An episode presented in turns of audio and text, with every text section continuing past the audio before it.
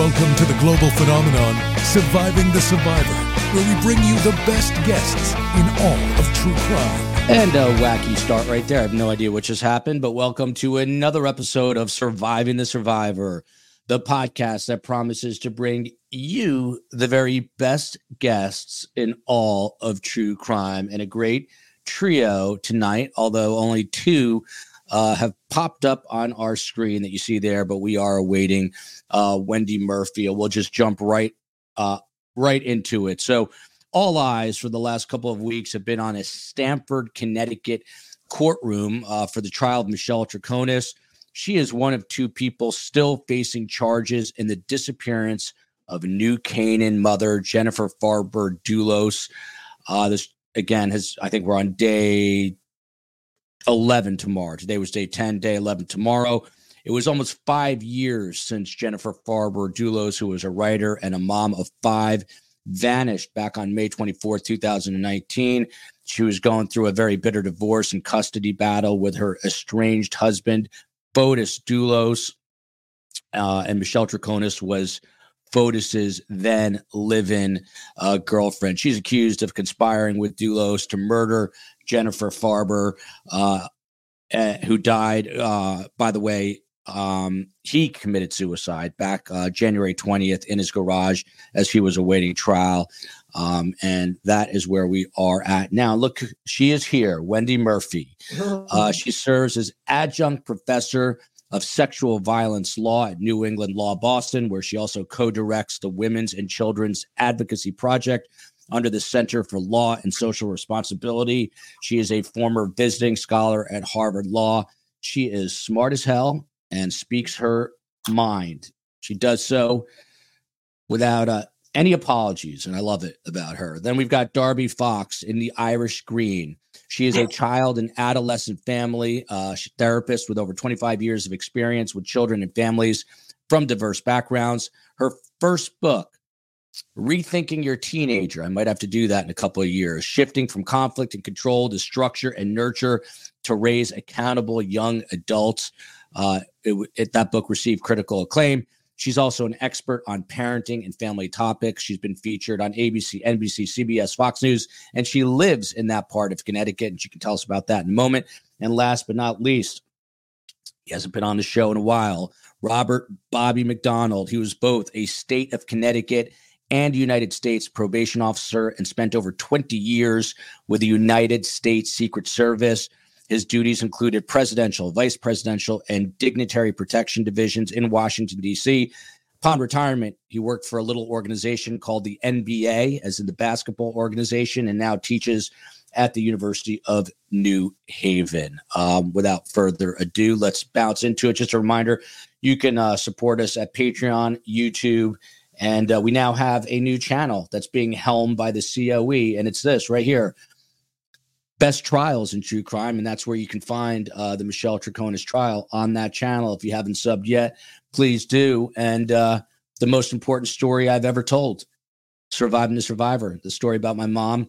It's like Tuesdays with Maury by Mitch Albom, except on crack. Mitch wrote a blurb for this book. You're going to see that blurb on the back of the book. Um, I'm excited. It's going to be out mid uh, May, and Carmen and I are starting to uh, voice this next week. Wendy Murphy, uh, we'll get into all the details as we go, but let me start with you. The C O E and I were talking shop. She's been watching this trial every single day, and I've been trying to. Uh, for full disclosure, I've had a little cold. Uh, got it from my rotten little kids. But um, the, the the the issue that keeps coming up is this seems more like a trial for Fotis Dulos than it does for Michelle Troconis. Is this an uphill battle for the state? Well, first of all, just because it's a trial about what Fotis Dulos did doesn't make it an uphill battle. Mm-hmm. Uh, it just so happens that when you charge somebody with conspiracy, you have to prove the underlying crime. And on top of that, that there was a conspiracy, that there was an agreement, that there was an overt act, and so forth. So they do have to prove that a crime occurred and that she conspired in some fashion Uh, to at least cover it up. She's charged with a variety of crimes, but the, you know, the most serious one is this conspiracy charge. Um, the good news is no one disputes that Jennifer is dead. And I don't think anybody with a brain disputes that she was murdered. So going into the case, I think the question in part becomes, uh, will there be any doubt that it was Fotis who killed her? Uh, I don't see that. I don't see, you know, a plan B suspect. And where there's no plan B suspect, I think the jury will pretty quickly put that aside and say, okay, we've got the murderer, Fotis did it. Now let's really focus on her role.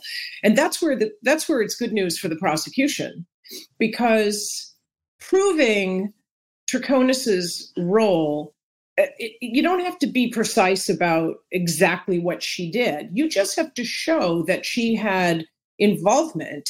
And from what I know, and I know the case has uh, many days to go, if not weeks to go, um, the most important evidence I've heard thus far is, number one, the um, so-called alibi list, which her name is all over it. I don't know if they, they made sure it was her handwriting or fingerprints or whatever. They know she wrote it.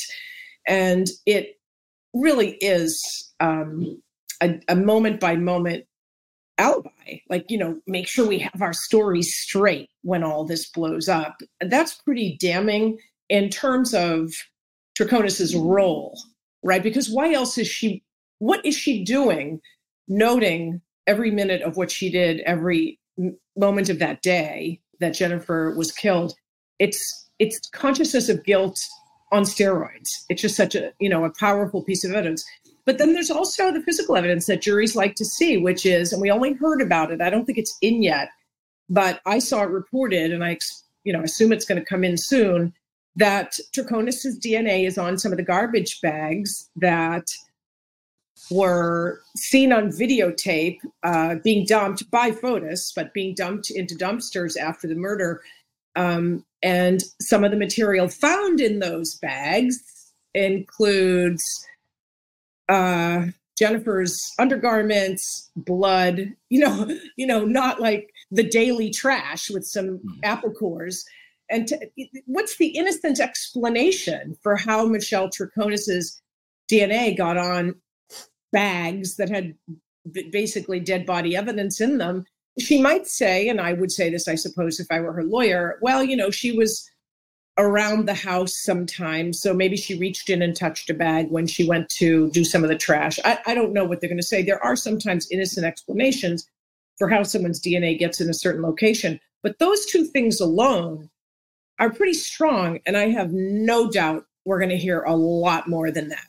Yeah, and um, just pulling this up because Wendy mentioned it briefly, but uh, this is an evidence photo five oh two U of her bra and shirt. And then they actually physically held it up in court. And you can see it is, this is Jennifer Dulos's bra, Farber Dulos, and it is sort of crusted in blood. That was very difficult, understandably, for the family. And I believe this was uh, brought into evidence in the trial uh, either yesterday or the day before, but we'll circle back to that. Uh, just Wendy mentioned it, so I wanted to bring it up. This, of course, is Jennifer Farber Dulos. And you see those five cute, precious little kids. Darby Fox, they're with uh, their grandmother in New York. Um, you're not connected per se, but you live in this area and you know certain people in common. Am I, do I have that right? Yes. Um, actually, my I'm about um, a mile and a half from the house that Jennifer was renting. And uh, my kids had gone to the same little neighborhood school Um, that her kids were enrolled in. Um, there's no overlap as far as timing. My kids are older, but um, the whole community here, it was was everywhere with the police. I mean, it's just a little Connecticut suburban town, and all of a sudden it's covered with police and helicopters. And that's where her, her car was found in the local park. And, you know, it's very yeah. familiar. Uh- And Darby, um, you're obviously a family therapist. What's the future for these five kids? Not only did they lose their mother to a murder, but the father is uh, no longer with us. Um, what does their future portend? Um, these five kids are very lucky that they had a very intact family, and the grandparents, the grandmother has taken them on. They are not separated, and um, she was very connected to a school in Brooklyn, and they've been able to stay together. Um, you just, it's got to have an overarching influence on their lives, the rest of their lives, and um, very hard to understand. And they're still pretty young, so it's hard to know what direction. A couple might be okay. Someone might have, um, you know, problems with drugs or alcohol. It, it'll be far reaching. They'll never get away from it. They can be healthy um, because they do have a family, extended family that are taking care of them and love them. But it's it's tragic. Uh, shout out to Dwayne Harris in Detroit, who just gifted ten memberships. Uh, he did that yesterday. Too generous. Thank you very much. Bobby McDonald, you teach at the University of New Haven. Um, how big a story is this in Connecticut where you are? Um, is it, you know, f- so to speak, front page news, even though I don't know if that really exists anymore? Uh, what kind of spotlight is there in the state of Connecticut?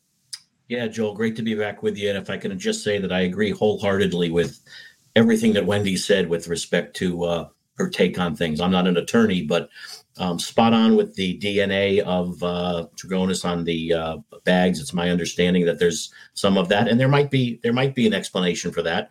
But as we get farther and farther along on things here, and we put those pieces of the puzzle together, the reconstruction of what happened here, I think those things are going to get magnified and start to solidify a lot of different things.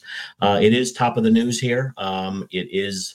Uh, on the local stations here. It's uh, all over the papers, obviously. Um, I'm about uh, twenty-five minutes from that area, just up the road. So uh, we are uh, knee deep in it all day, all the time. Uh, it's uh, you can obviously watch the trial. Um, the courthouse is is a busy place with this going on. Again, as uh, this happening in small town Connecticut, small town New England, as Darby said, that uh, this has taken on a life of its own, and we're all kind of uh, watching it every day uh, take place. Uh, Wendy Murphy, back to you. So one of the things, uh, you know, this is our, the first trial that we've streamed live on Best Trials in True Crime. And uh, one of the comments that's made consistently is that this defense attorney, his name is John Schoenhorn, uh, he objects all the time. He's constantly interrupting the flow with objections. Can that be problematic with a jury that wants to be listening and constantly interrupted? Or is that just the job? Yeah, it, you know, and it's a risky thing to do. Having been a prosecutor, um, I certainly understand why defense attorneys like to interrupt the narrative on the prosecution side. Once the narrative is, um, uh, let's just say, out there, and it and it feels like common sense, and you're getting a robust picture where they're not just presenting evidence in a very technical sense, but they're giving the jury um, a scene, you know, a sense of of how it all happened, a visual, if you will, you know, and, and a verbal, almost like a little, a movie plays in the jury's mind when there when there's a narrative. Um, so as a prosecutor, I always wanted a narrative to be the the vibe in the room. And of course, what do we know about what defense attorneys do when they object a lot? Objection narrative. I always found that curious because since when is providing a narrative an objection? It should be it should be a narrative, right? The witnesses who have the ability to, to narrate are a lot more effective than the ones who very mechanically say, you know, evidence piece A, evidence piece B. So I, I always, it always bothered me. I'd say, why is there an objection called narrative? Why is that objectionable? It should be rewarded. But the reality is when a prosecution's case um, is coming in smoothly and is kind of growing like a, like, you know, a coloring book where you're, you're adding more colors and you're about to finish the page. Um, there's nothing good for the defense in that. And and so interrupting is a tactic, and it's a tactic that works because uh, juries can get distracted and they might say, uh, well, geez, I forgot where we were, or I don't remember where this piece of evidence is in context with the other stuff we heard. The interruptions are potentially, um, you know, good for the defense in that sense. But here's the downside. Juries get angry. when they think they're being disrespected. And a juror who wants to listen and who sees a defense attorney, obje- especially when the objections are overruled, which I believe is largely the case here, the judge is overruling most of the objections. The jury starts to think, oh, this guy is objecting because his client is guilty and he's got nothing else to do except try to distract us. You know, the old saying, if you don't have the facts, argue the law. If you don't have the law, argue the facts. If you don't have either, pound the table. Well, objecting frivolously just to create um, interruptions for some, you know, strategic purpose is is kind of like pounding the table. You you want the jury distracted because then they can't put the pieces together in a cohesive sense, which in, which is will incline them toward um, a guilty verdict, assuming they can at one point see the, the picture fully for what it is. See, prosecutors always argue this too at the end of their cases. Not always, but it's very common for a prosecutor to say, um, this is like a puzzle. You know, uh, this is not a direct evidence case. There's no one here to testify. I saw, uh, you know, Fotis kill her, and then I saw Troconis help him. That's not going to happen. So it's an indirect evidence case or a circumstantial evidence case. And they tend to be very strong cases. I think anyone who says because it's a circumstantial evidence case that makes it weak, that's wrong, because almost all murder cases are successfully prosecuted and they're almost invariably circumstantial evidence cases. And look, most rape cases are direct evidence cases where the eyewitness says what happened, and those are less successful. So we have to be clear about this, that a circumstantial evidence case doesn't make it a weak case. But what it does mean is that prosecutors have to think about the case like a jigsaw puzzle, and they will often argue at the end of the case in their closing statement, this is a puzzle, and we put all the pieces together for you, and now you know exactly what happened, and let me explain it to you. Now, they can't do that right now. A prosecutor can't stand up and turn to the jury and say, let me explain to you how the, the fingerprints on the trash bags relate to the blood found on the bra. They can't do that because that's argument, but they can do that at the end. It's just that it's frustrating sometimes for a prosecutor to have to wait until all the evidence is in before they can turn to the jury and say, now let's talk about how this picture has come together piece by piece. And I'll tell you the pieces I gave you, how they fit together, and why the only picture you can come up with, and this is why you have to find her guilty, is that she very much was involved and she conspired, um, and there is no other conclusion. That's really where I see this case going. And I don't know all the evidence yet. I hope there's more than what we have so far, because I think if it ended today, I'm not sure there's enough. I, I think there's a lot to explain about the bits we've heard so far. But as Troconis goes, I would want more, and I have no doubt there's going to be a lot more. Yeah, I would agree with you up to this point. I don't know if they've uh, put the proverbial uh, nail in the coffin, but um, Jerry Michael raised a good po- point, friend of the show, to Bobby McDonald, and this goes to what Wendy was just talking about, about this, you know, indirect slash circumstantial evidence.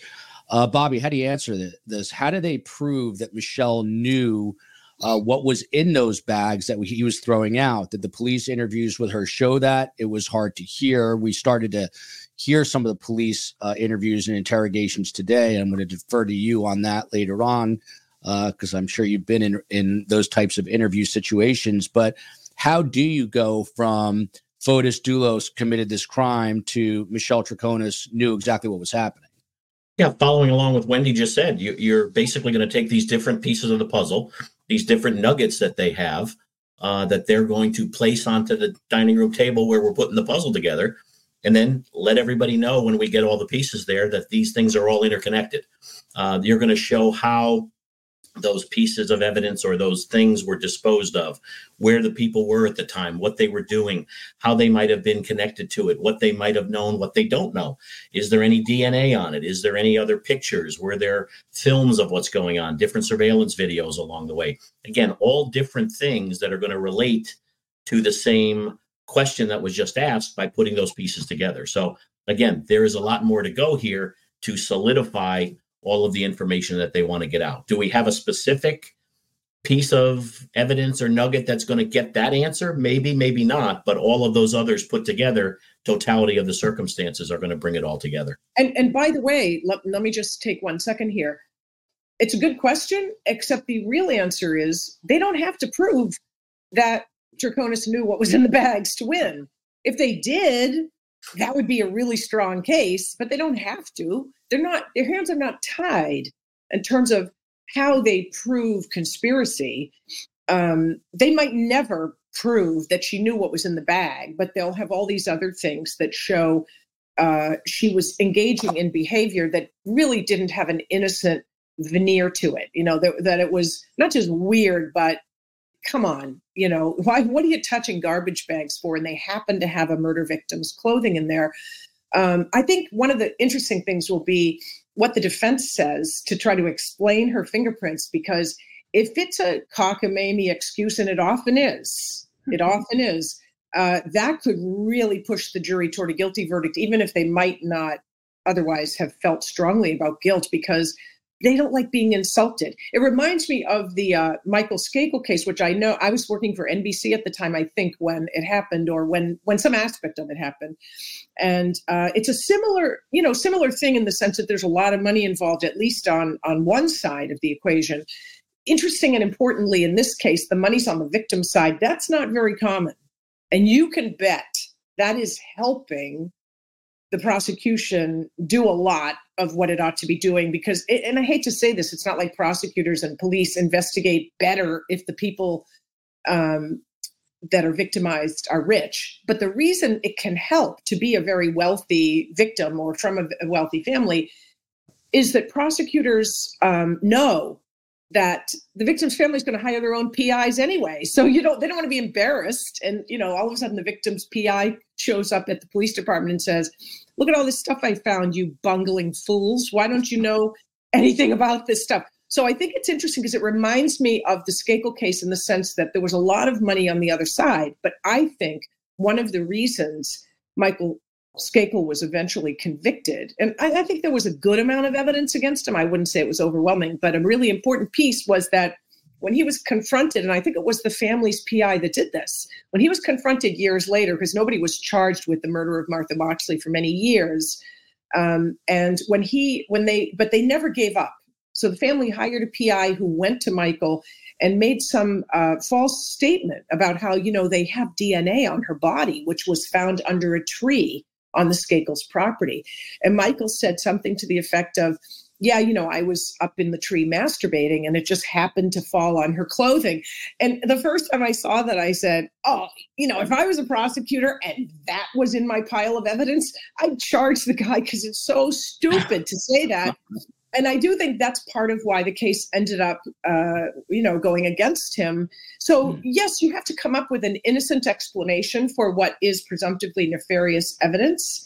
But if it's a cockamamie explanation, if it doesn't make sense, if the jury thinks you're insulting them or you think they're stupid, um, it could become an extra thumb on the scale against you. So mm. the defense has to come up with something. Yeah, and and, yeah well, I, right now, I mean, Bobby, I right that they could say that wouldn't make me laugh out loud. Yeah. Well, Bobby, right now they're basically saying that uh, police were using, you know, tactics that, you know, uh, aggressive tactics in their interview with her. And that's why she answered, which we'll get into. But I want to get to Darby on Cindy Collins' question here. Uh, Darby, Michelle uh, Troconis knew Jennifer Farber Dulos was missing, and you're riding around with the main subject, meeting Fotis Dulos, throwing away bags. How street dumb is she? Um, I'm curious uh, what you think of this relationship. Obviously, they were living together, boyfriend, girlfriend. Um, she had to have some inkling. Uh, what do you think the dynamic, if you had a guess, between uh, Fotis Dulos and Michelle Troconis was? Do you think that she was helping him and that he had her under some sort of, under his thumb, under some sort of, you know, dom- dominant position? Uh, why was she helping, if in fact she was?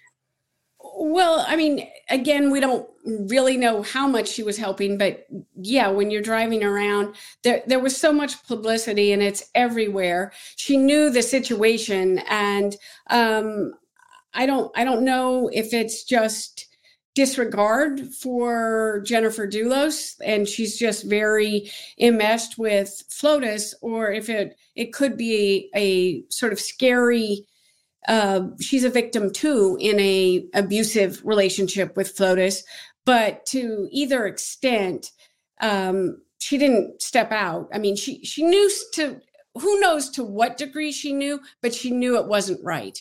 She knew there was something up, and she didn't go, you know, she didn't try and turn against him or anything like that. So uh, I would say she really was enamored with him, and, you know, must think at some level they could have gotten away with it because she didn't turn. Yeah. And Darby, I want to come right back to you. So uh, just taking a half step back in this case, two of, so there's a six panel jury, which is unusual as opposed to twelve. And two of the five alternates uh, were thrown out, one for coming up uh, or announcing that there was some sort of Gone Girl theory, referring to the Ben Affleck movie. The other one uh, was praising the state. But the bigger question here, Darby, in the day and age that we live with, and I know you see this in your practice where everyone is on their uh, tablets all day long, is it possible to have a jury um, that is truly impartial, or is that impossible now?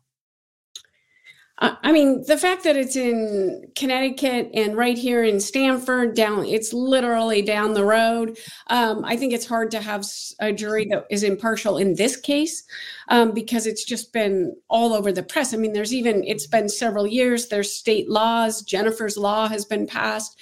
So I think it's, um, it's highly questionable to think it's, they, they don't have some awareness of what's gone on.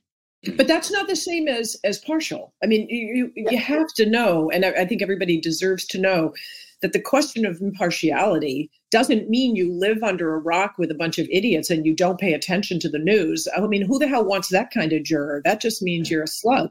So it's okay that people know about the case. The thing of parti- the thing with impartiality is that you then have to answer the question, and I'm sure every juror did, considering what you know, can you be fair? And then if the answer is uh, yes, you get seated. It's a really serious promise to make. And sometimes people err too much in the other direction. I sat on a jury a couple of years ago. It was a domestic violence case, and I can't even believe I was picked, except that the vic- the defendant was a woman. So both sides liked me because the defendant how could was you how could you be picked for a domestic violence case when you're a world the expert? The defendant was a woman, so they both thought I would be good for them. Wow. Okay. They both thought I had the right uh, bias. They all they all knew me, but they picked me, and uh, I was so worried about being biased that I think I was overcompensating. And, and I don't mean that I I don't mean that I came up with the wrong uh, result. I voted not guilty, and everybody agreed, and we were we had like a three minute discussion. It was clearly a not guilty for all of us. But what I'm saying is, I was, and I know the system very well, I was nervous about my obligation. And I really didn't want to be partial. So I was so mindful that, if anything, I was over careful about not finding somebody guilty. And I'm not sure that's fair to prosecutors, but I do think that juries, um, especially in cases like this, where they know the whole world is watching, or lots of people anyway are watching, uh, they don't want to get it wrong, and they don't want to be biased. Nobody wants to be called unfair or biased. I mean, it's just a painful label to feel that you deserve that, and when you're doing your civic duty on behalf of American democracy and apple pie and so forth. I think most jurors, there are, you know, there are jurors that are just corrupt. They'll vote whatever way the dollar blows. But in a case like this, I think um, there was some good vetting to make sure that even though they all know a lot about the case, that they will judge the case only on the evidence, and they will be fair and impartial. Uh, Bobby from Annie K. Michelle seemed to have selective confusion. This is a big part of the trial now, with interviews coming in. Uh, there's a six-hour interview that they started to play. Uh, so she seemed to have selective confusion and melodramatic surprise during the interview. She comes across as less plausible. Your thoughts, Bobby? Your, you know, this is your wheelhouse. Uh, the interview with the suspect. Um, I don't know if you got a chance to see any of it, but uh, wondering what your thoughts are. Yeah, I, I didn't see the whole thing, but I did see some of it. Yeah, there's a lot of uh, confusing statements. There's a lot of uh, statements that aren't adding up. Adding up, uh, things aren't smelling right. Uh, timelines aren't working out. um, a lot of correcting and, you know, trying to figure it out and get it straight.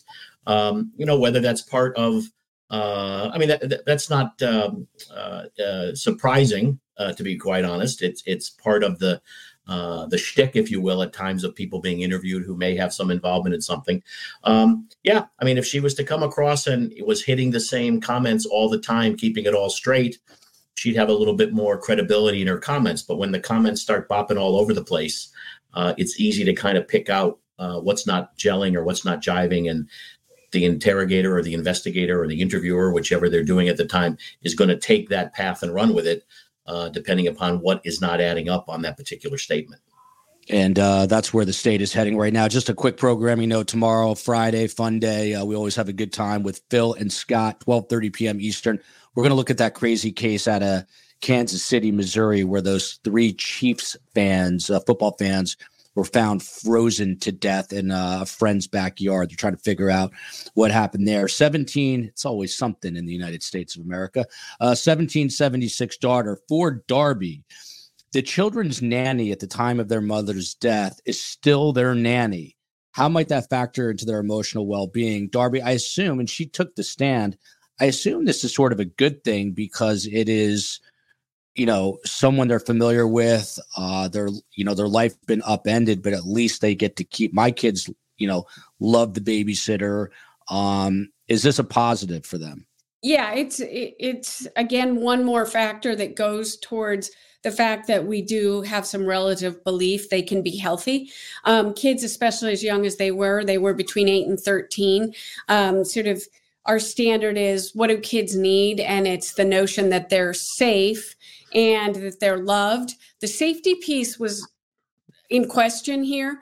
Um, now that they were in Brooklyn and, you know, they they don't have their dad around, that is kind of taken care of, but that they do know they're loved. They're surrounded by people. The more stability we can keep, the wider the community that can be there for them, it, it leads towards the notion that they will be healthier. It's a very positive piece. Uh, if this is true, from Brianna, a friend of the show, to another, Dwayne Harris, happy birthday, Dwayne. Happy birthday to you. Happy birthday. There you go. Uh, awesome. And uh, maybe that's why he's gifting today, but you got to stop, Dwayne. It's making me uncomfortable. Uh, Becky Barnes here. Uh, Bobby, she seemed rehearsed in her interview. That's something that you guys, I assume, can pick up on if someone knows too many answers uh, and kind of has an answer for every question thrown their way, right? Right. You're picking up a vibe on who you're interviewing or interrogating and, and you know, kind of watching a lot of different things about them, their body language, their movements, their uh, where they're looking, how they're coming across with their verbal answers. Are they are they believable? Are they all over the board? Are they fidgety? Um, a lot of different things are taking place here to try to uh, see what the person is trying to say, how they're trying to say it. Are they trying to deviate from your questions? Are they not answering your specific questions? Again, are they taking it in a different direction? So, uh, you know, I've seen some wonderful examples of interrogators and investigators and interviewers who are just phenomenal at what they do and are able to uh, pick up when something's not spelling right again and take it in the direction that it needs to go to get the answers that we need to get to make sure the case is moving in the right direction. By the way, everyone's saying, what an amazing panel. It's not the best guest in true crime. It's not just a tagline. It is our reality here. Nancy B became a YouTube member. Thank you very much.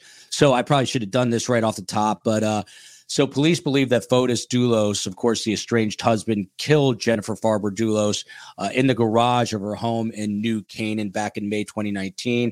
Michelle Troconis has been charged with conspiracy to commit murder, tampering with evidence, and hindering prosecution. Of course, the most significant charge there is conspiracy to commit murder. And then she's accused of helping Fotis create this alibi, which is what Wendy was talking about, as well as cleaning up the pickup truck. Darby, today in court, and I think we have a photo, Michelle Troconis broke down. She started to cry about these police interviews. Here's the photo to prove it.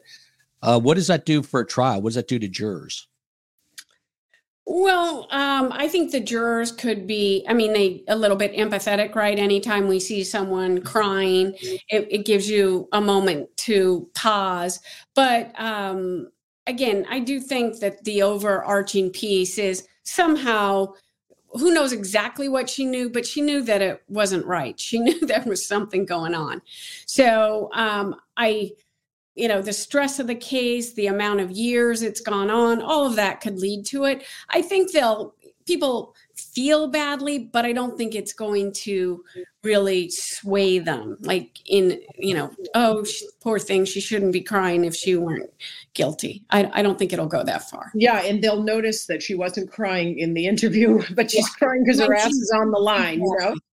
I think, yeah. I think again, it cuts both ways, and it's one of these things that um, it's too, it's too risky, because if a jury thinks she's putting it on, they're going to vote against her with a vengeance. That's the downside of doing these dramatic things. I've had defendants in my trials um, do unbelievably performative things, like, you know, try to act like they have mental problems when everyone knows they don't. Or I've had a couple of them show up in wheelchairs, and then I did a, a you know, like a, um, a surveillance operation and found them that later that same day walking around.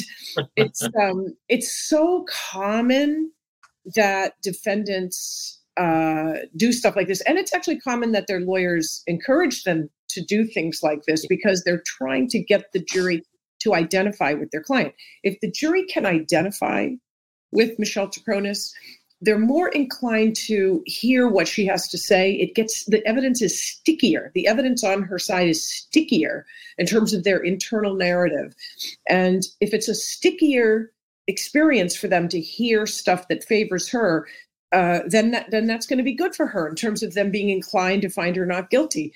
But, but it's really hard to get jurors to identify with somebody like Troconis, because she doesn't have the sympathy factors, and she's up against, or the feeling is she's, you know, in terms of the theater of this court case, she's up against this incredibly beautiful, loving mother of five, you know, who was saintly, and uh, they're not going to, they can't help but compare them. And it's going to be the, you know, Glinda and the Wicked Witch of the West. Yeah. She just doesn't have yeah. that um, image. And I, and I don't mean that like, she's not a pretty woman, because I don't mean to be judgmental in that way. I mean, she's not coming across as warm. She's not mm-hmm. coming across as compassionate. And when the jury sees that she was a little too cute in her interview, again, they're going to pull back and say, my God, if I were her and they call, police called me to test, you know, to give a statement, I would have been sobbing. I would have been saying, take my blood, take my everything. I, you know, instead she lawyered up. Mm. And if her best argument is, well, you know, I had mental problems and I was uh, emotionally attracted to this monster, it's a little late to come up with that defense, because it's been five years or however long it's been. And I think that she could have done that in the beginning, and it probably would have served her, and she probably wouldn't do any prison time. But that would have meant from day one saying to Fotis, listen, I'm I'm out of this. You know, I I I thought you were a victim. And I and I can sort of see this as, as something that might have happened to her, where a guy who's charismatic says to an, a woman like this, oh, my wife is such a bitch. She's taking the kids. She's totally exploiting me. She's trying to get, you know, ruin my life, et cetera, et cetera. And, and if she buys into that and, and feels like he's being bullied by Jennifer, her wealthy family, et cetera, I can see her latching onto him in the same way that some women fall in love with guys in prison. Oh, I'm going to save you. I'm going to save you. If she's a saver type, and a lot of women in abusive relationships are, um, then she made the decision she did. You know, she she made her bed, she's got a lie in it. And even if she feels differently now, it's too late. So I don't see the jury as as being able to feel for her. That doesn't mean that the jury is, you know, a bunch of uh, ice cubes. It means, and it doesn't mean that they've already made up their minds. It means that she's done nothing in this case to create an air of sympathy around her. Nothing. Uh, by the way, good time to uh, shout out the C O E, who's putting all these elements in the show. She's also helming our new channel, which is this, uh, Best Trials in True Crime. Check it out. Subscribe, please. And uh, Space Coast on the West Coast, hand- handling all the technical issues. issues. Steve Cohen, who gets us these amazing guests. And, of course, our amazing mods whose names I never like to say because I know I'm going to forget one. Although I'm staring at three of them in the chat. Shaq, Oatmeal, the best name. I am not T-Pain, Frankie Figs, Copper Horse, and who's, I'm forgetting the fifth one. The C O E will tell me. Um, Darby, to you from Paper Chaser. I always say best guess, better community. And this is why. Look at this question. This is really interesting to me. Isn't there a degree of some element, Darby, of wanting to convict someone after the obvious perpetrator, Fotis Dulos, is out of the picture? He unalived himself. Would we even be watching Gen X Granny? Would we even be watching this trial if Fotis was still alive and he was convicted? Would there be this level of interest, Darby? I mean, that's hard to say. I don't, I don't think... I think there would be just as much interest. It would, uh, honestly, I think this is not really professional. This is more of a personal, like there's people that think this is fascinating. Like, let's see what's happening in this case.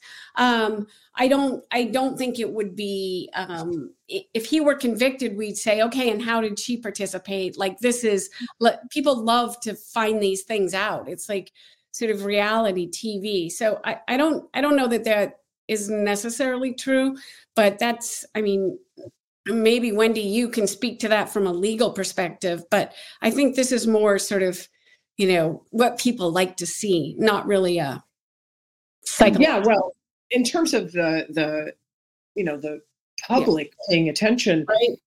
um, they definitely want their pound of flesh. And it's, yeah. it's kind of a human instinct, if you ask me, when someone is killed uh, and the perpetrator is no longer around, we do want someone to pay, and it isn't always possible. So, but but that's a public perception thing. I, if I'm not mistaken, she was charged before he committed suicide, as yes. was her, her, as was uh, his lawyer friend there, Mawhinney.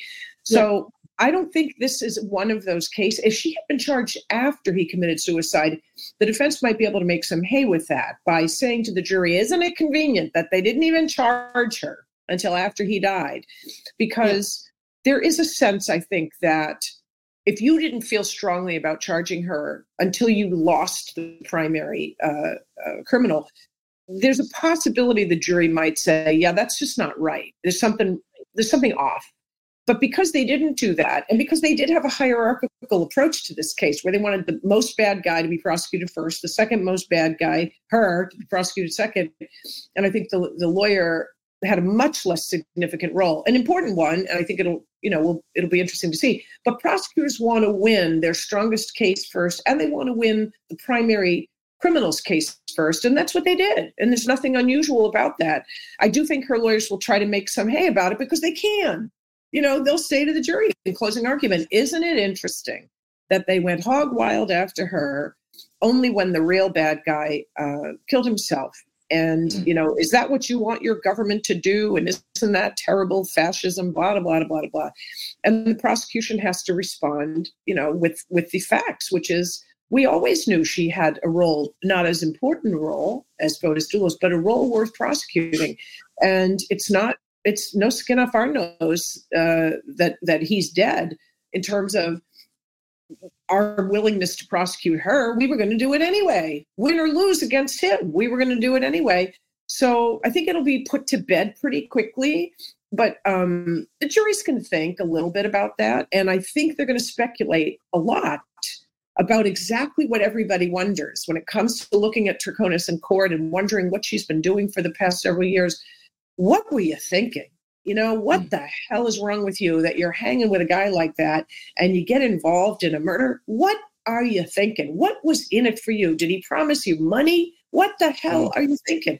The jury will want to understand what was motivating her, and they may never get that answer. And that level of discomfort that juries have about not really understanding somebody, that can sometimes benefit the defense. It can, because it translates into a jury's lack of comfort that they really get the story. And they might say, you know, I think there's more to the story. I think we're missing something. Somebody put pressure on her. Maybe her life was threatened. They might make stuff up to fill in the blanks because they haven't been told exactly how this woman came to be such a friggin' fool. So I don't know. I mean, there, we'll hear during the closing arguments what the defense wants to make of that piece of it, but it's potentially beneficial to the defense to harp on that a little bit. Yeah, and we're, uh, there were no opening statements, but there will be closing arguments, and it will be interesting to see if what Wendy says uh, is voiced by the state. You're not going to get this analysis in traditional media. You only get sound bites over there, but you're getting some really uh, in-depth analysis here from Wendy Murphy. A couple of Bobby McDonald questions now. Cindy Collins, shouldn't there be more blood evidence, Bobby, since eleven rolls of paper towels were used at the crime scene? Sure. But uh, like in a football game, we play defense when we're investigating things.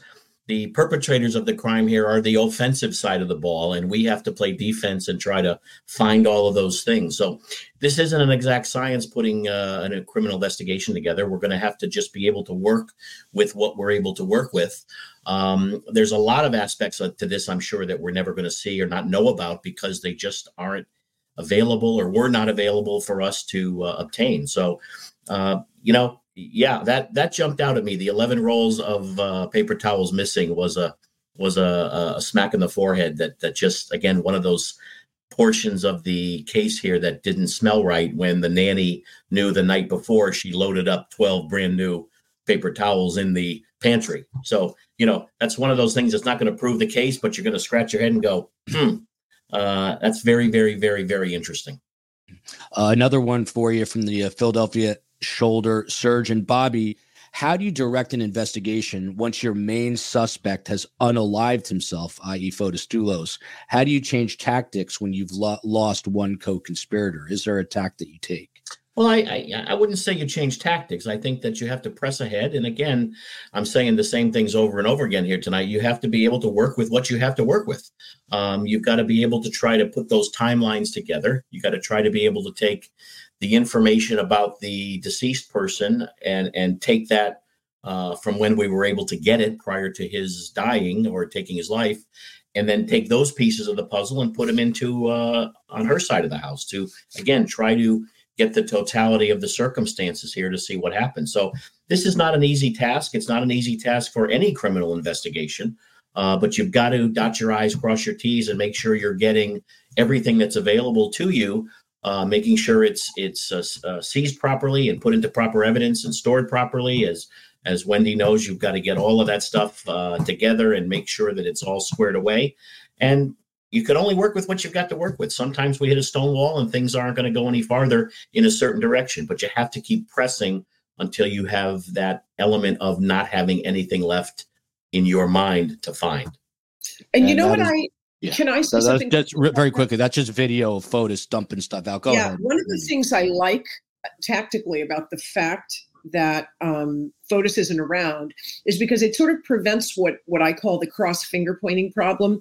Any prosecutor and cops know this. If you have only two suspects and they stick together like glue and they, you know, their lawyers work together and then the case comes forward, uh, it is incredibly hard to prove exactly which one did what because they each serve ed- as each other's built-in reasonable doubt. So you can go after Fotis and he's going to point the finger at Michelle with her permission.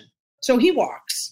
Then you go after Michelle and she points the finger at him and he's okay with that. And he lets himself be her reasonable doubt and they both walk. It's like that old saying, when you have lots of criminals involved in one situation, nobody talks, everybody walks. The cross finger pointing problem where two people get to say the other one did it is so frustrating for prosecutors and law enforcement. And we don't have that in this case because Fotis is dead. So that to me is helpful for this case.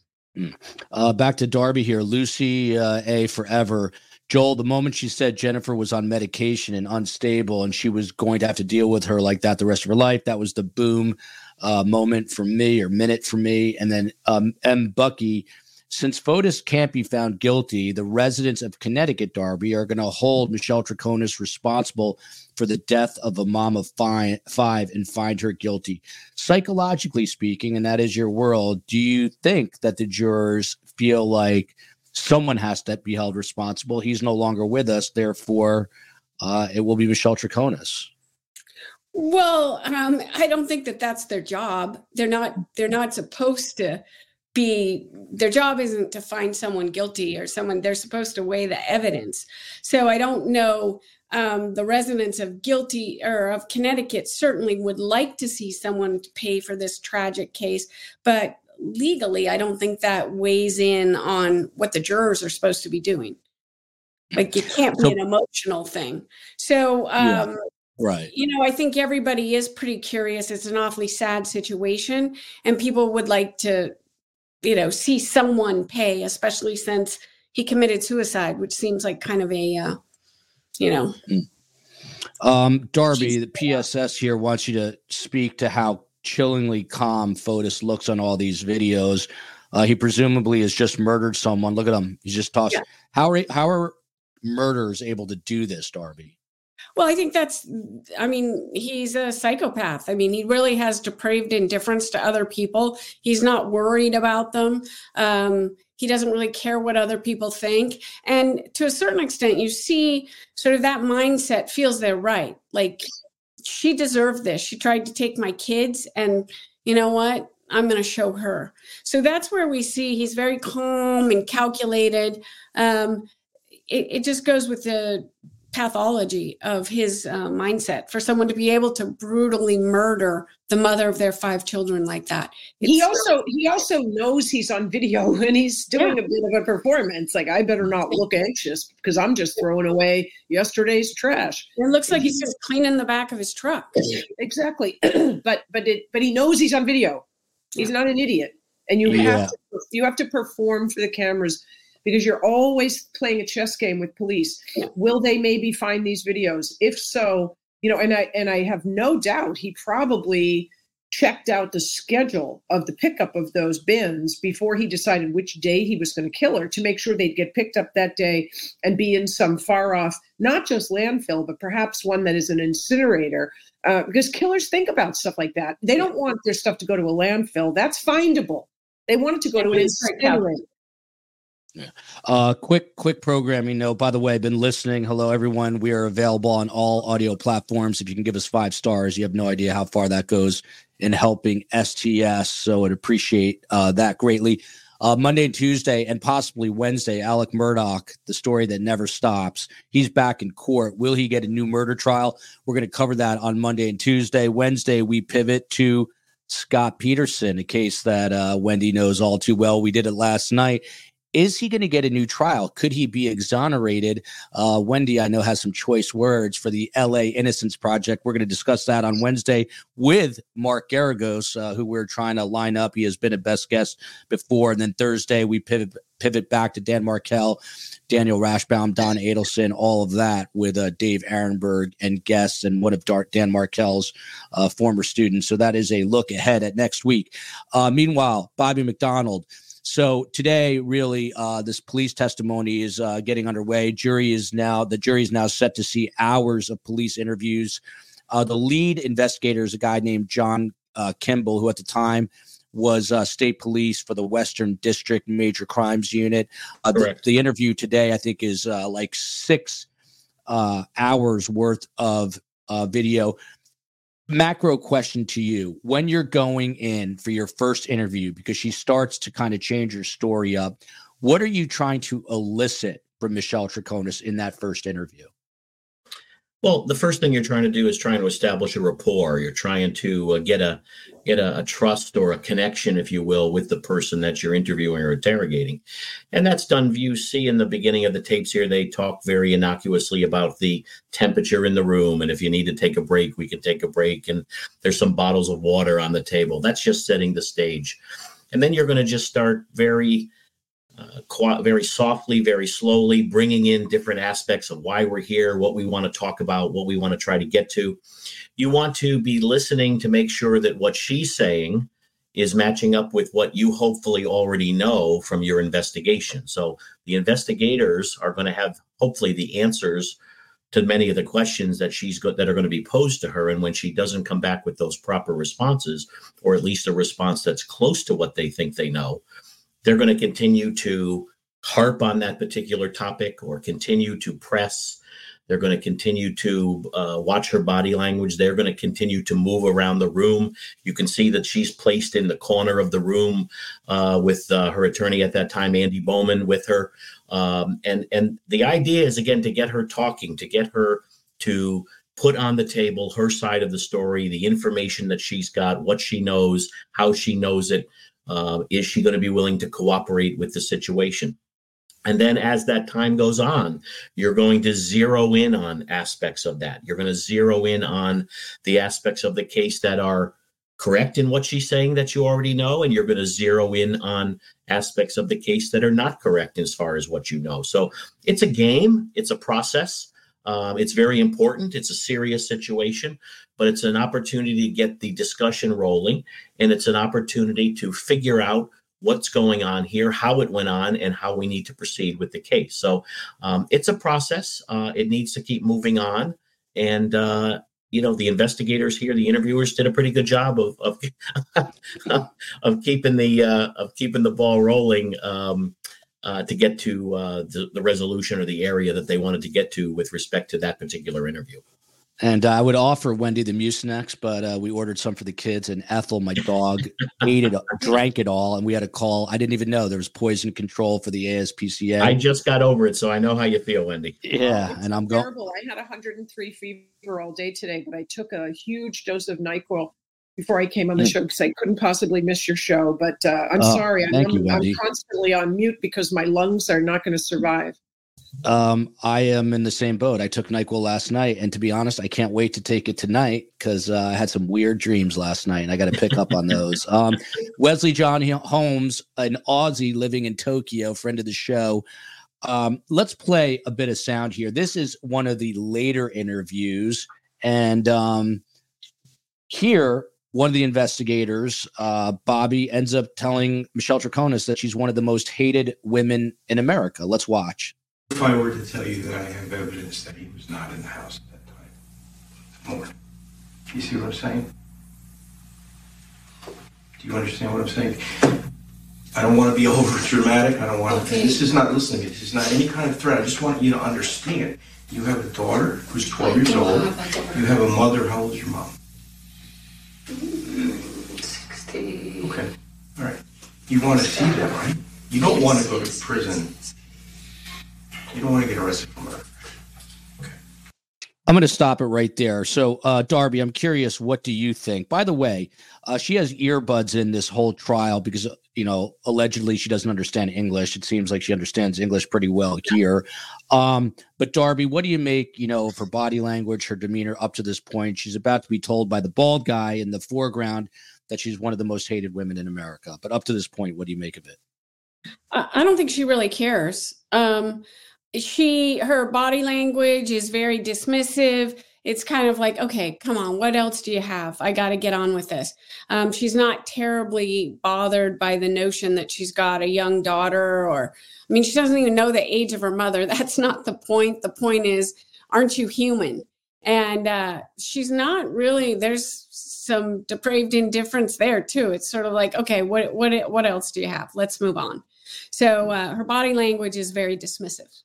I think, uh, I think let's, to be fair to her, uh, she's got a lawyer, and the lawyer would have told her, this is how you have to behave, you know? So you can't so much uh, characterize her as having made the decision to appear the way she's appearing. I think that lawyer probably said to her, show no emotion, none, zero, have no affect one way or the other. It, it'll be used against you. And there's nothing you can do about that. So just show nothing.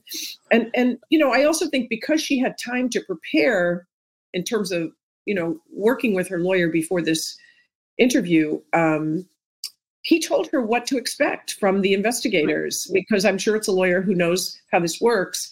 By the and- way, Wendy, I don't think it was. I think this was a real estate attorney that she just grabbed on the go. And I don't think this guy knew his, you know what, from his elbow. No, no. Are, are you talking about the attorney that's right here? Yeah, is this, yeah. Who is this guy? No, no, this is this is one of this is Andy Bowman. I've known Andy for thirty-five years. Oh, Andy, he okay. Someone said he was a real estate attorney. No, no, no. Andy is a phenomenal uh, criminal attorney in, okay. in and around the state of Connecticut, and quite frankly, would be oh, one of the go. guys that I would call if I ever got in trouble. Wow, there you go. It seems like he didn't. He didn't. Um, and at the very end, though, he just kind of walks out, which is interesting. He kind of left her in there. Did anyone comment on that, Bobby? Uh, not sure, but it, it, again, Andy is a straight shooter. Uh, Andy knows his way around the Connecticut courts, in my opinion. Okay. Um, okay. And uh, I, I would think that she was, uh, again, we only see portions of this, represented very well in this portion of the investigation. And, and, and Darby, this question. I just I do oh, think yes, ahead, the attorneys tell you what to do. In any of these situations, such a heavily loaded thing, you don't, it's pretty hard to do exactly what they say and show a lot of indifference. I mean, you've got to be pretty comfortable with where you are to act that way.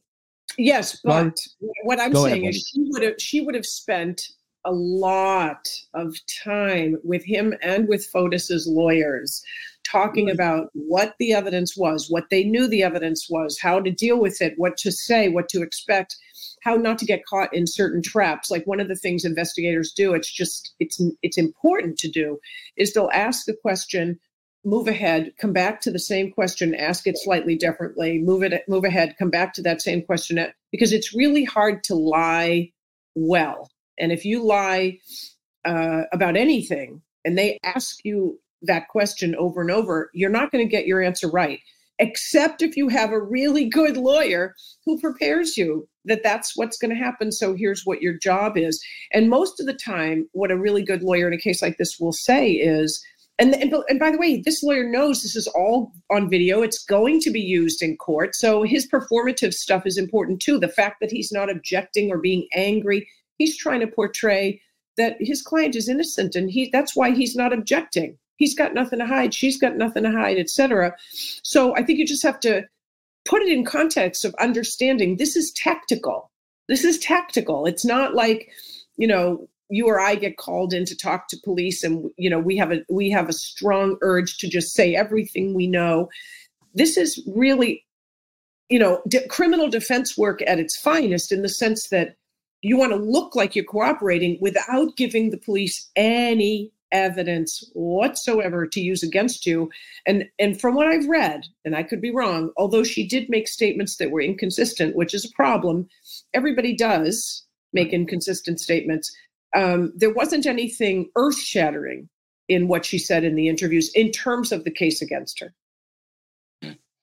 Uh, from M C R to Darby, is she protecting herself with her arms in there like that, the way she's sitting, Darby? Yeah, I mean, that's a very closed-off posture, right? She's like, again, you know, sort of matter of fact. And yes, I would say she is.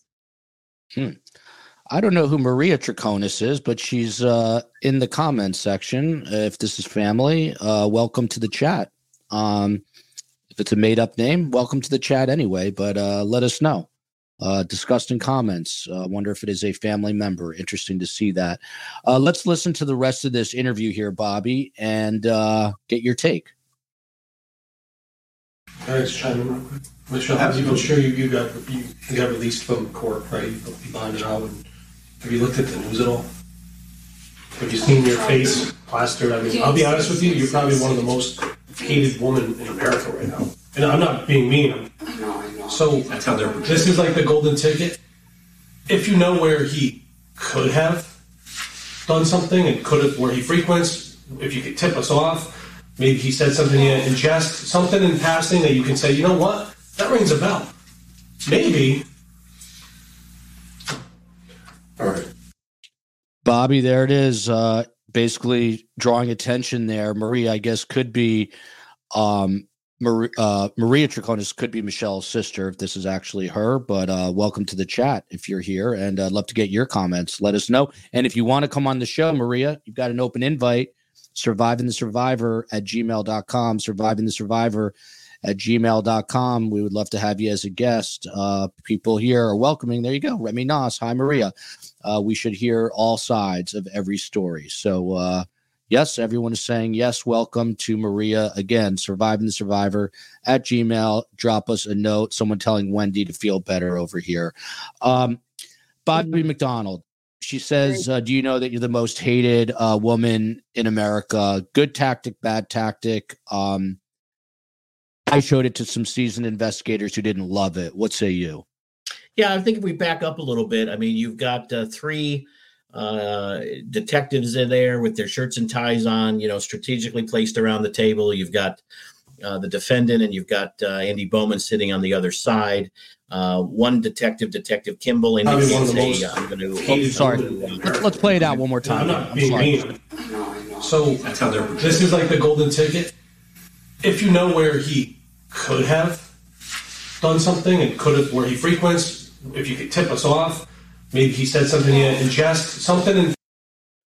He seems a little, um, to me, Bobby, he seems a little unsure of himself. He's not, he's not very commanding here, but yeah, someone I, well, also. I think, yeah, I go think ahead. The tactic is that, you know, Detective Kimball at the top of the table there indicated that he was trying to appeal to her sense of decency uh, at his point of the questions. You're a, you know, you're a mom, you've got a mother, you've got family, uh, blah, blah, blah, blah, blah. And then there's a pause in the action, and then the detective who uh, just made the last statement, he he chimes in, kind of the good cop, bad cop, if you will, within the within the room here. So, you know, I I, I don't know that that's uh, necessarily something that was helpful to the situation. Um, he felt that he needed to get that out, and that was something at the time that might have been helpful. Uh, I'm not I'm not so sure. I'm a huge fan of the tactic, but uh, for whatever reason. Uh, it was thought that that by throwing out that uh, a little bit of a of a a, a shot comment at her uh, with respect to being hated was going to be helpful to the situation. It's a little bit and, sexist. Too. It's a little bit sexist. Oh, you're a mother. You've got children. You know. Oh, don't you feel bad? I think at this point, she's she's facing some serious time. She's even if she feels loving as a mother. She's not going to be swayed by that because her lawyer would have said they're going to try to manipulate you by using your daughters or your, you know, that, that happens. I mean, this is old stuff that goes way back to, I forget what year the Supreme Court first talked about this issue when police say, you know, don't you want the family to be able to have a Christian burial? When you make speeches like that, that um, are highly emotional, you can get in trouble, number one, as a cop. I mean, you're allowed to lie. But you have to be a little bit careful. And my view is it's just kind of insulting. I think in a case like this where you know she knows stuff and you think she probably wasn't a major participant, you make a deal with her. You offer her something, especially after he died. But I, I suspect she said no to a deal early on. They probably offered her something. She probably said no. And then when he, when Fotis died, she went crawling back for the deal. And they said, go pound sand. We don't want to give you a deal anymore. You're now uh, our number one defendant. And that's a problem. You know, it's a problem for a, a case like this where they may have, in the beginning, felt like she didn't deserve, you know, the whole power of, of the law enforcement uh, resources thrown, thrown at her. But because she didn't cooperate early, I think she's kind of stuck with what that's, she that's did. An ex- I, I think that's an excellent point. Right. It might have been the right strategy at the time, you know, and, and you can't criticize her because she didn't know he was going to kill himself, right. But she's stuck now. Wendy, what about this? Is it too late uh, in the in the game right now for some sort of plea bargain uh, for information about Jennifer's whereabouts? And I think that that was one of the talking points before the trial. Maybe she would give up the location. Can they still do that? What what kind yeah. of plea deal would there be?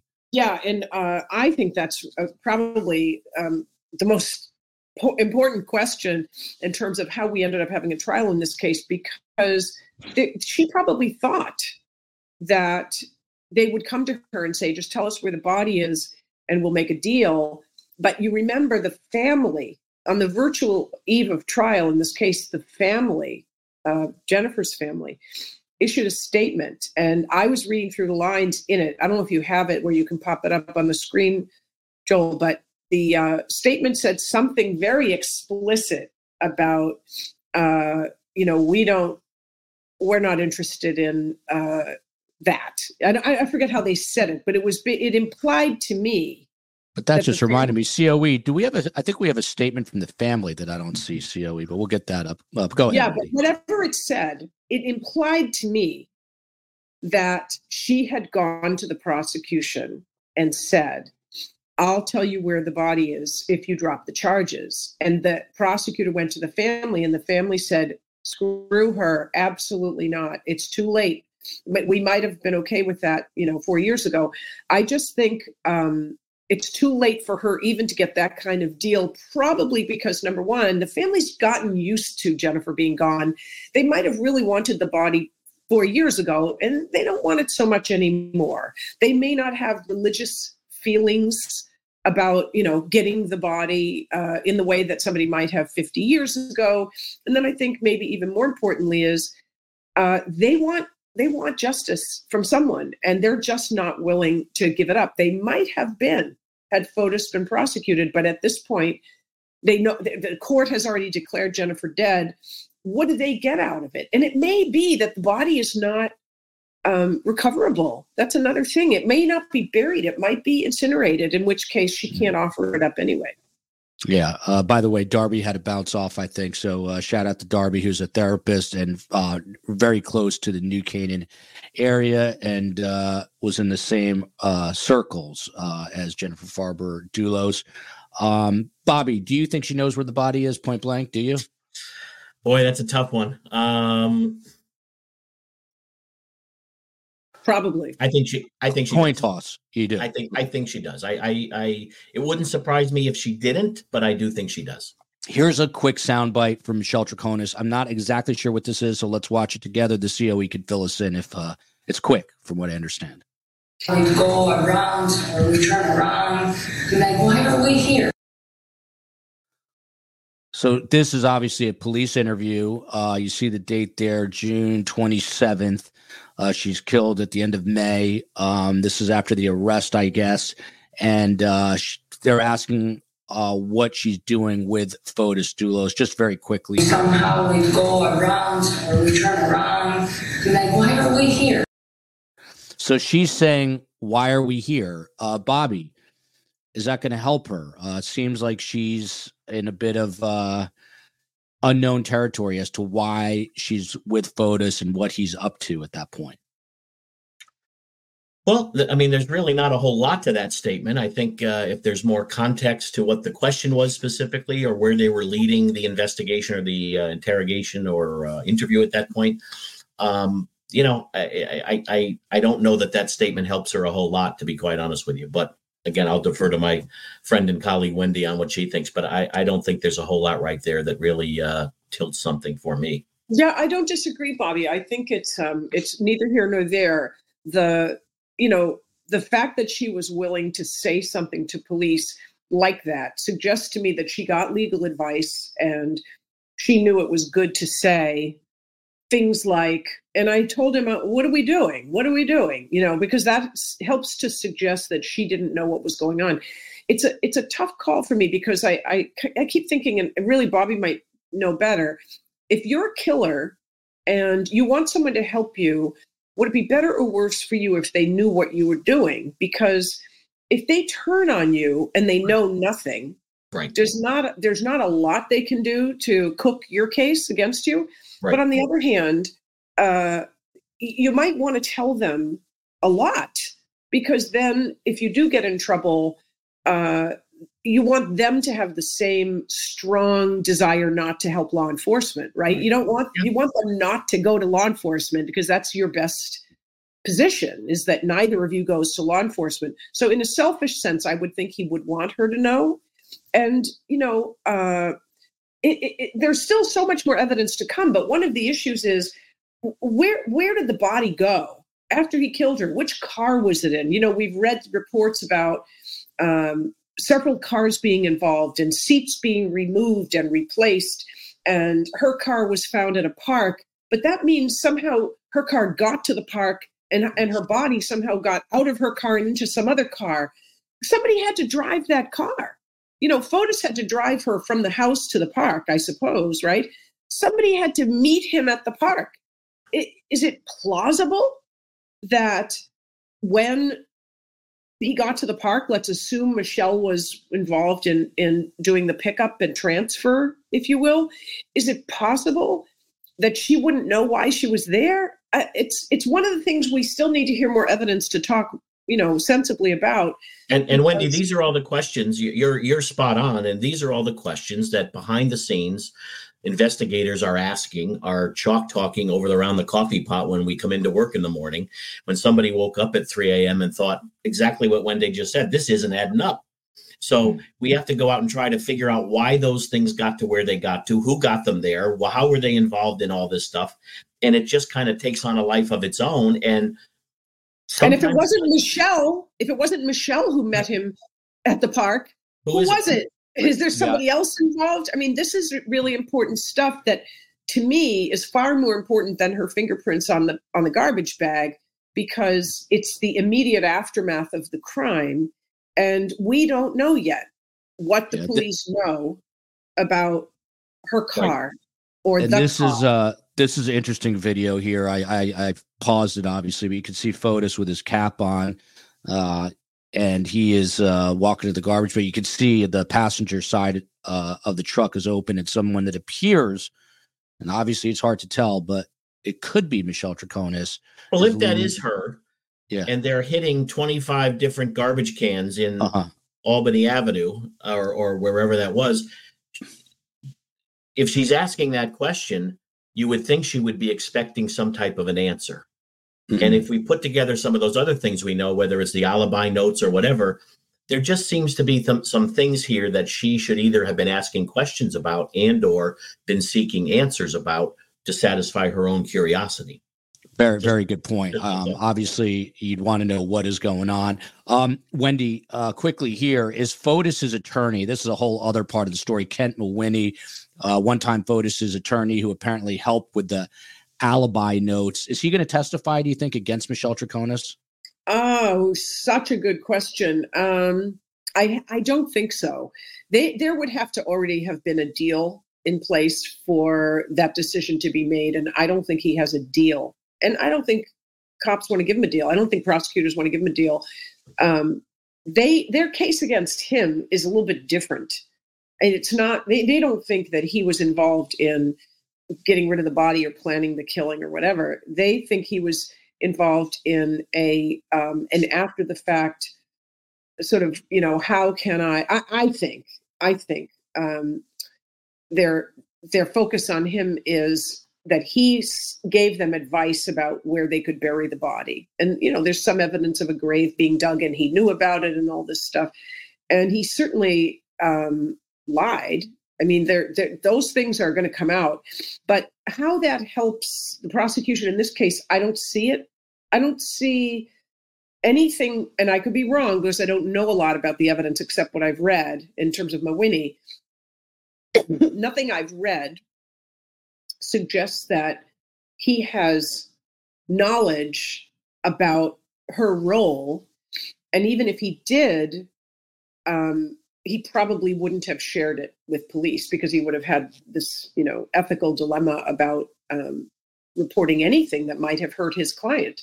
So it's an interesting case because lawyers don't typically get prosecuted at all, even when they do engage in cover-up activity. And, you know, when they uh, get a call from a guy who's committed a murder and, and, and their client says, listen, I killed someone and I need to know how to get rid of the body.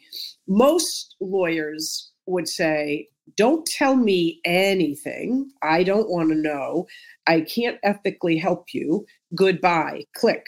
But there are some who would say, this is what I think you should do. Go to this location, dig a grave, you know, blah, blah, blah. So un- unfortunately, we don't know enough yet. But from what we do know, the evidence against Michelle Troconis does not seem to overlap in a meaningful way with the evidence against Mawhinney. So I don't see them calling him um, at, in this case to help them prove the charges against her. Uh, here's the family statement, family and friend statement from Jennifer Farber, Farber Dulos. For Jennifer's family and loved ones, seeing the physical evidence on Tuesday was brutal, but also crucial. Witnessing Jennifer's blood-soaked clothing, knowing that was the shirt, the bra she wore on the last day of her life, made us imagine again what she must have endured on May twenty-fourth, twenty nineteen. We hope that seeing this evidence in three dimensions can put an end to any suggestion that Jennifer is missing. She died a tragic death, and her loss is felt beyond what words can express. And a judge did declare her dead, by the way, just in October of this past year. And, Bobby, this is the evidence. Um, we talked about this off the top, but when jurors see this, um, it's hard not to get emotional, correct?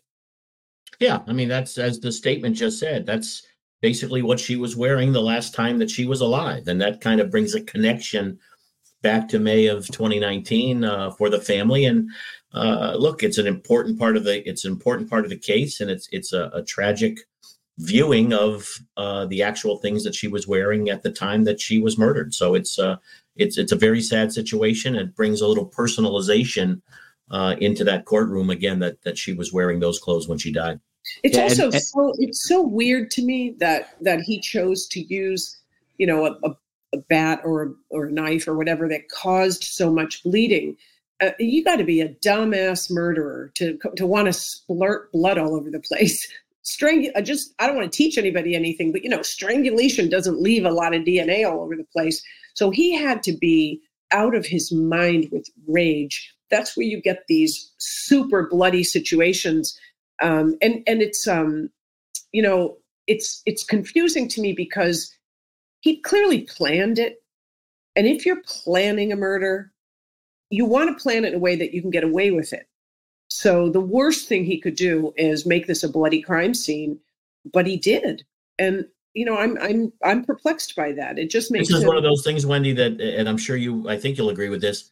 Uh, all the planning in the world, there's always something that's forgotten or something that's not thought about or something that you would think they would have thought of. But he was obviously thinking of other things, potentially where to dispose, where those garbage receptacle containers were and things like that. But you're spot on. Look at the amount of blood in this situation. Yeah. Uh, or maybe maybe he did try strangulation and she well, fought back. Okay, that's, that's a valid point, too. Um, so at one point, uh, Detective, and we're going to wrap in a moment here, Detective Corey Clabby, uh, he holds up some of this evidence. There's a bloody pillow, and he says, and I quote, "That's blood. That's Jennifer's blood." Uh, the investigator tells her as Michelle quietly ex- exclaims, "Oh, my God." And then he says, "Bobby, you need to start being honest with us about where Fotis was in the morning." How do you know as an investigator how to ratchet up um you know, the the rhetoric in the interview room? How do you know how to pivot and when to pivot? Well, I, I tell my students, and we look at a lot of different interviews, uh, the Chris Watts case, we look at that quite a bit. And and and it, this is a gift. It's an art to be a good interrogator and a good a good interviewer. It's it's it's knowing uh, what's coming. It's knowing what you need to work on. It's knowing what you're not hearing. Again, you've got to have done your homework ahead of time and know the answers to the questions through that good old-fashioned police work investigation that we have to do. But then you've got to just zero that questioning in to what you need to get to either get a confession or to get the right answers to what you're looking for. It is an art. Uh, it is a skill that not everybody has. We can all interview somebody, but if you've got that gift to zero in with your body language and your voice inflection and knowing when to take a coffee break and knowing when to switch up where somebody's sitting in a room, uh, if you've got the ability to handle those type of things and remain calm and uh, appeal to someone's sense of decency and come on, we know you're not a bad gal, but you know how this happened, blah, blah, blah, blah, blah, and zero in on that. That is an art. And if you can uh, if you can work that art and go into the criminal justice system, uh, you could go a long way in the investigations field. If you and I, I'm, that, sh- uh, I'm sort of shocked that she even submitted to an interview, because just take the fifth and say nothing is the number one rule of thumb for any defense attorney, especially in such a serious case. So they must have offered her something, and it might have been, uh, you know, conditional. Like, we we want to make sure you give us the truth. And if you give us the truth, we'll we'll make a deal. And they were able to prove that she didn't give them the truth. And I've never seen a case where a defendant's statement uh, wasn't usable against him or her. It's it's just such a dumb thing to do. If you're charged with a crime, just don't talk to police. I I, I hate to say that, because as a prosecutor, I want to get all the evidence. But, you know, the reality is you have a right to remain silent. And why the hell wouldn't you? So there's probably something more to the story in terms of why she agreed to sit for that second interview anyway. And uh, there might've been something on the table that just didn't work out. And, um, you know, I, I, I, I just think she's not doing herself any favors in these interviews. It doesn't do any good for her. It may not be the smoking gun the prosecution needs, but it, it does not help her. These interviews that I've seen thus far, the evidence I've heard about from the interviews, either hurt her because she was inconsistent, or or they don't matter very much at all. But by no means did they help her. Uh, hey, Mona says, my handsome husband came home and likes S T S, so he's holding off on my true crime intervention for now. Hey, Mona, tell him to back off if he's got an issue. It's got to come through me. And then Bobby from I Am Not T-Pain, one of our mods. I'm not putting it up because I want to get to this question. But uh, Bobby, was it physically possible, do you think, for Fotis to do this murder alone and be able to get Jennifer under complete control alone? I imagine she would have put up a fight. And I'll add to that, you know, we've got these um, zip ties, the bras cut. What do you think was going on here? Is this just a brutal struggle in the garage? Well, I think it is possible. Again, there are there are a lot of things that that can be done that you wouldn't think could happen, but I, I think it is possible. Uh, I think the uh, the the bra and the the other items, you know, uh, maybe uh, as we said before, criminals try to think out all the options here, and maybe there was some thought that if he was to dispose of the body with those items still intact on the body, that the body could decompose and those things could be found uh, down the road and then linked back to the case. Uh, not sure exactly what he was thinking about, but he obviously was thinking something uh, because we've got those things. Uh, we were able to be found. And um, again, you know, we, we kid a little bit that the, the comment that all criminals are stupid is rule number one. Uh, and if rule number one doesn't work, revo- re- go to rule number two, which says all criminals are stupid. So at, at, at, at times we wonder why, uh, as Wendy said a little while ago, uh, what were you thinking? I mean, it just, it just doesn't add up, which is why we're here Uh, talking about this, because there are a couple of those nuggets that we just don't have, and uh, we'll I'm sure I'm sure we'll get them and be able to seal the deal one way or the other. Uh, you know, an investigation is about finding the truth, so we'll find the truth here at some point and, and see which way this goes. Uh, Darby Fox, special thanks to her. She's a child and adolescent family therapist with over twenty-five years of experience in the New Canaan, Connecticut area where all this played out. Uh, her first book was called Rethinking Your Teenager. Interesting question. She does all the stuff on T V, the C N Ns, the A B Cs, the S T Ss. Uh, Deet B, look at this. Hi from Portugal, Wendy. Uh, do you think the state has any smoking gun? This is sort of where we started. This is where we'll end. Any smoking gun that led to charge her with conspiracy to commit the crime instead of just accessory after the fact. Wendy Murphy is a world expert in domestic violence. She teaches at New England Law Boston, a former visiting scholar at Harvard Law. You can say a lot of things about Wendy, but you can't say mm. she's not smart. Wendy, before the uh, uh, before the NyQuil kicks in, your answer to this question. Yeah, I, I think the answer is uh, maybe. And I say that because it is a very different animal to charge someone with conspiracy versus accessory after. And what we've heard so far, the fingerprints on the trash bag and um, and that alone, right, is is not conspiracy before the fact. It's, it's, it's a, if anything, accessory after. The, um, the so-called alibi list could also be an accessory after piece of evidence, because what if it was written after the fact instead of before the fact? So I have to believe that they have not just more, but a lot more, a lot more. And I think it's going to come in the form of some proof that Troconis was involved in meeting his car, uh, meeting him with Jennifer in the car at the park where her car was found, and perhaps being involved in transporting the body. Um, I'm completely making that up, absolutely making that up, because I have no report of that. I've not heard that. No one whispered in my ear, but we know somebody met him. We know somebody met him, and we know there was someone who helped him at the park. So they must think she was involved at that level, because that to me is closer in time to when the murder happened, which is when you want to have your quote unquote conspiracy evidence locked down. It, it, throwing away stuff after the fact really isn't conspiracy to murder. So I have to believe they have more. I could be wrong, but uh, it would be surprising if they don't have a lot more. We're gonna we're gonna find out. Look at this. Thanks to Dwayne Harris from Detroit for gifting one hundred plus memberships this week uh, in honor of his own birthday. Uh, look at this. This is a guy who gives. He does not take. Uh, rare in this day and age. Very, very happy birthday uh, to you. Appreciate that so much. Uh, Bobby McDonald, for those who do not know, uh, he was both a State of Connecticut and a United States probation officer. He spent over twenty years with the United States Secret Service, then spent time with the N B A, and is now at the University of New Haven in this region.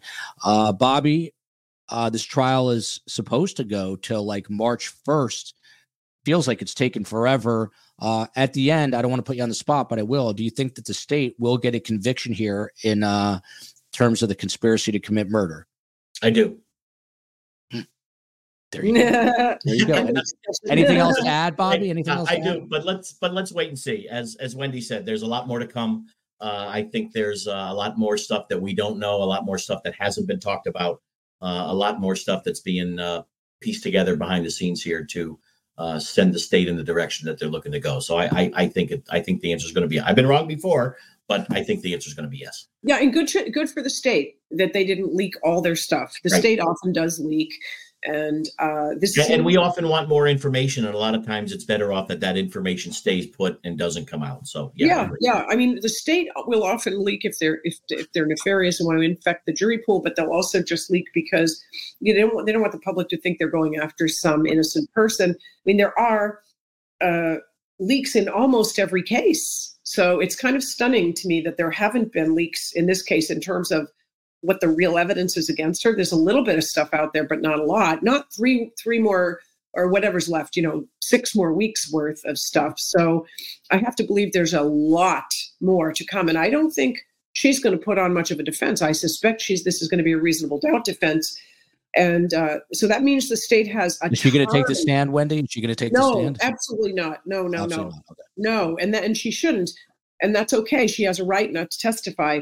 But it suggests to me that the state has an enormous amount of evidence, and we just don't know about it yet, which is good. Well, we're going to fi- we're going to find out real soon. Um, appreciate these best guests, the best guests in all of true crime. Tomorrow, twelve thirty p.m., speaking of best guests, it is Phil and Scott. Great Scott, it's your true crime. Phil, twelve thirty p.m. Eastern, and then we're back all next week. Until then, love you, America. Love you, Connecticut. Love you, Boston, Massachusetts. Justice for Jennifer Farber.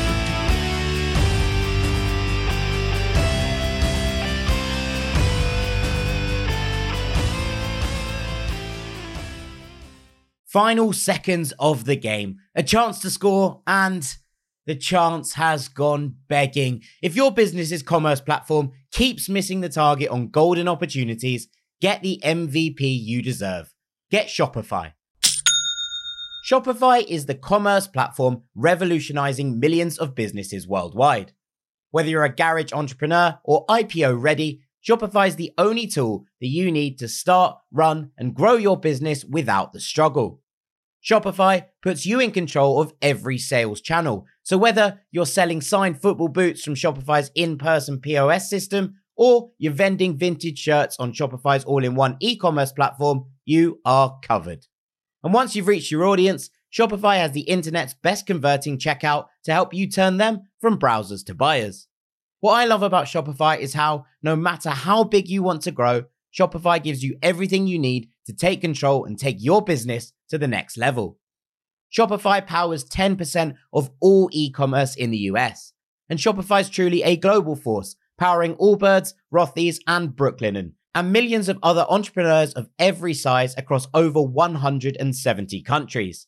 Plus, Shopify's award-winning help is there to support your success every step of the way. This is Possibility, powered by Shopify.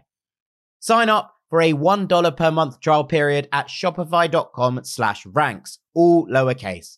Go to shopify.com forward slash ranks to take your business to the next level today. That's shopify dot com slash ranks